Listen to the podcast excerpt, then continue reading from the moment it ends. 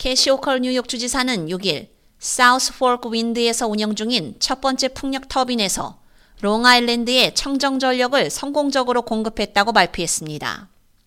이는 미국 연방 수역에서 전력 공급을 시작한 최초의 유틸리티 규모 해상 풍력 발전 단지라는 역사적인 기록입니다. 유틸리티 규모는 5메가와트 이상의 발전소를 뜻합니다.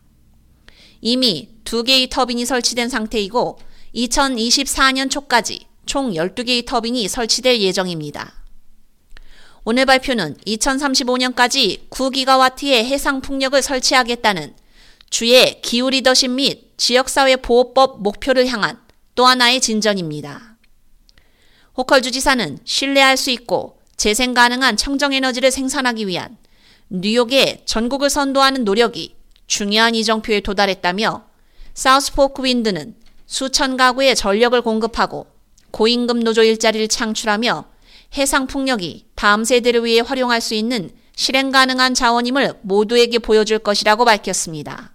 사우스 포크 윈드가 완공되면 약 130메가와트의 재생 가능 에너지를 생산할 수 있으며 이는 롱아일랜드의 7만 가구에 전력을 공급할 수 있는 양입니다. 사우스 포크 윈드의 재생에너지는 매년 최대 600만 톤의 탄소 배출을 줄이게 되는데 이는 도로에서 6만 대의 자동차를 없애는 것과 같습니다. 오늘 발표는 이달 초 호컬 주지사의 미국 역사상 가장 큰 규모의 재생 가능 에너지 투자를 기반으로 하고 있습니다.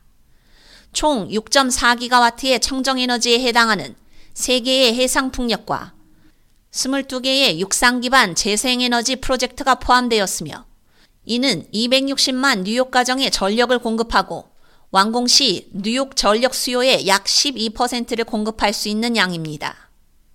이 프로젝트 포트폴리오에 따르면 약 8,300개의 가족 부양 일자리가 창출되고 소외 커뮤니티 지원 투자 및 주 전역에 걸쳐 200억 달러의 경제개발 투자를 촉진할 것으로 예상됩니다. K-Radio 유지연입니다.